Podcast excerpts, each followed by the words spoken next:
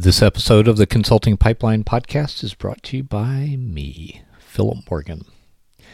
I have a, a, pretty fantastic free email course on the subject of positioning. It is specifically meant for self employed software developers, although I do believe other creative professionals or professional services providers may find it useful.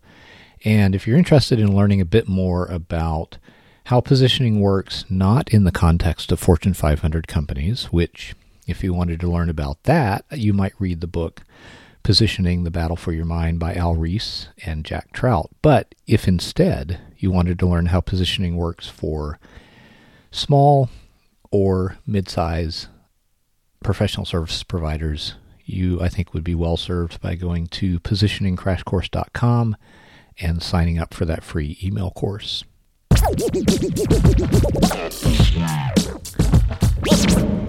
I've gotten two questions recently that I want to tackle at once.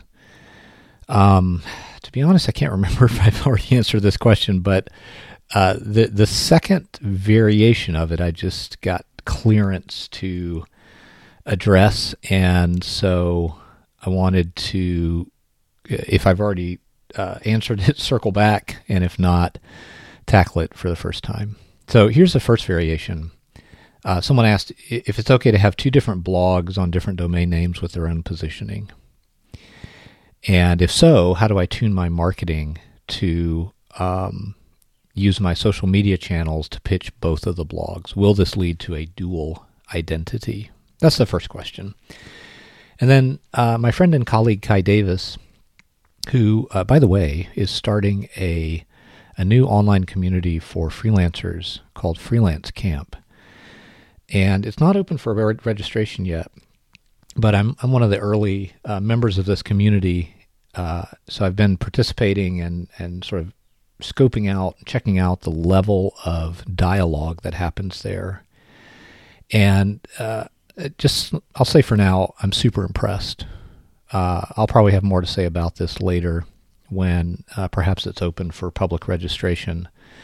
So uh, for now, if you're interested in it, uh, I guess go check out um, Kai Davis online at uh, let's see what's Kai's website, kaidavis.com. I should be a little more prepared sometimes for these episodes. yeah, kaidavis.com. K K A I D A V I S.com. You can go there and sort of find a, a point of entry to Kai's uh, online ecosystem. And I think when this when this thing launches, it's going to be really fantastic. So anyway, there was a question on there. Kai asks, when does it make sense to chase two rabbits? I'll explain that a little more in a moment. He says the context is uh, I both have a team that I can delegate to, and I have knowledge of multiple expensive problems. But and they're in different markets, and I have the standard operating procedures and knowledge to fulfill those needs. Does it ever make sense to chase two rabbits? Great question, Kai, and anonymous other person who uh, asked about having different blogs on different domains with their own positioning. Here's what I think about that. So there's a couple of there's really uh, three issues, three main issues that may, in a lot of cases, make chasing two rabbits a bad idea. By the way, the notion of chasing two rabbits comes from a quote attributed to Confucius. The quote goes, The man who chases two rabbits catches neither. I've occasionally used this quote at the bottom of the homepage on my website because of how relevant I believe it is for most self employed people. So there's three issues that may make chasing two rabbits a bad idea. One is bandwidth limitations when it comes to your own ability to market those two things. The second is limitations in your own ability to uh, your sort of budget of attention and focus.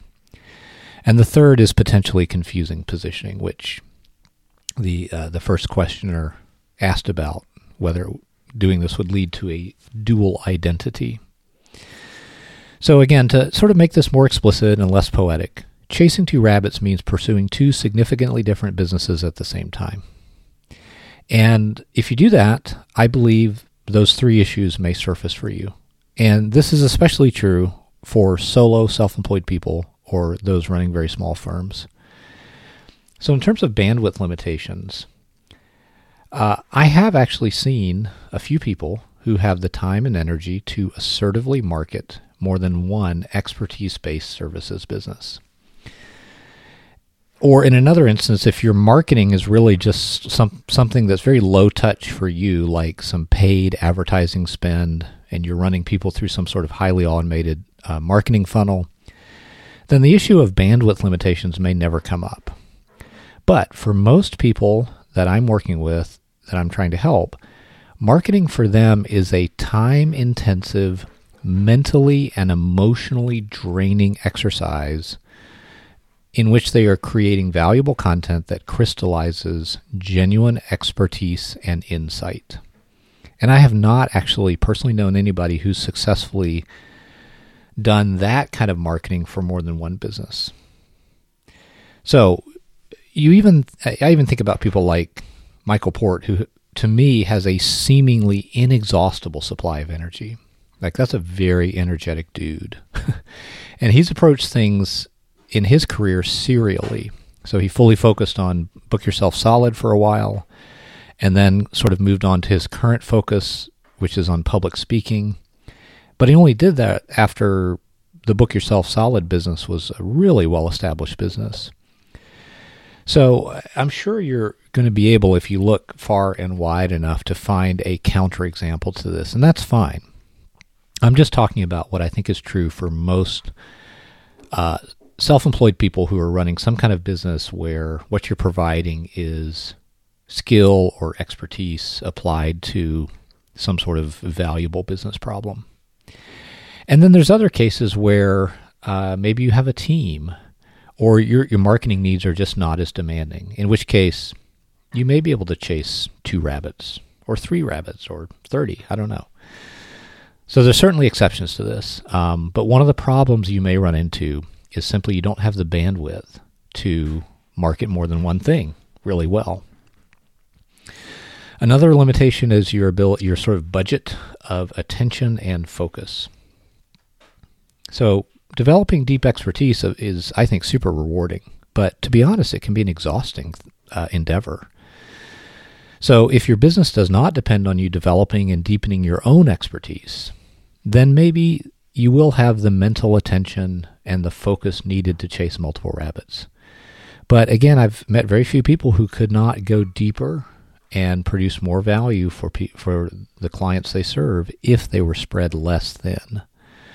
So I'm very much a fan of limiting and focusing your your time and attention.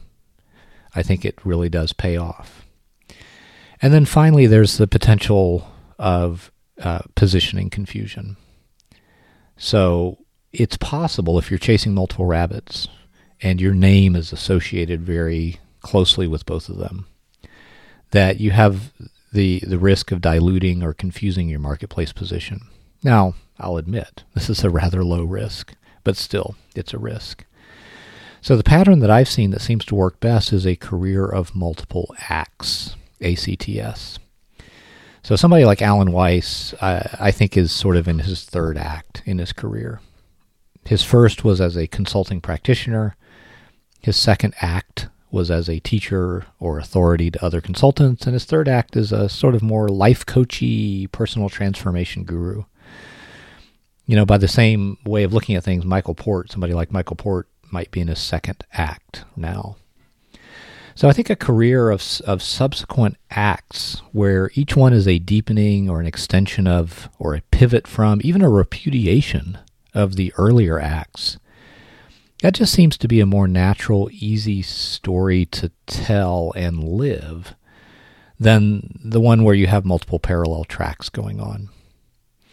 So, you know, if those parallel tracks have some kind of unifying theme, you know, maybe Elon Musk is a relevant example here. It makes sense. But I think the serial acts, you know, Act 1, Act 2, Act 3, that approach seems a better fit for us mere mortals. So I hope that helps. I hope if you have a question, you will make use of the Consulting Pipeline Podcast answer hotline. I hope you'll dial 707 204 0717. Leave a message. I'll play your message on air and do my best to answer it.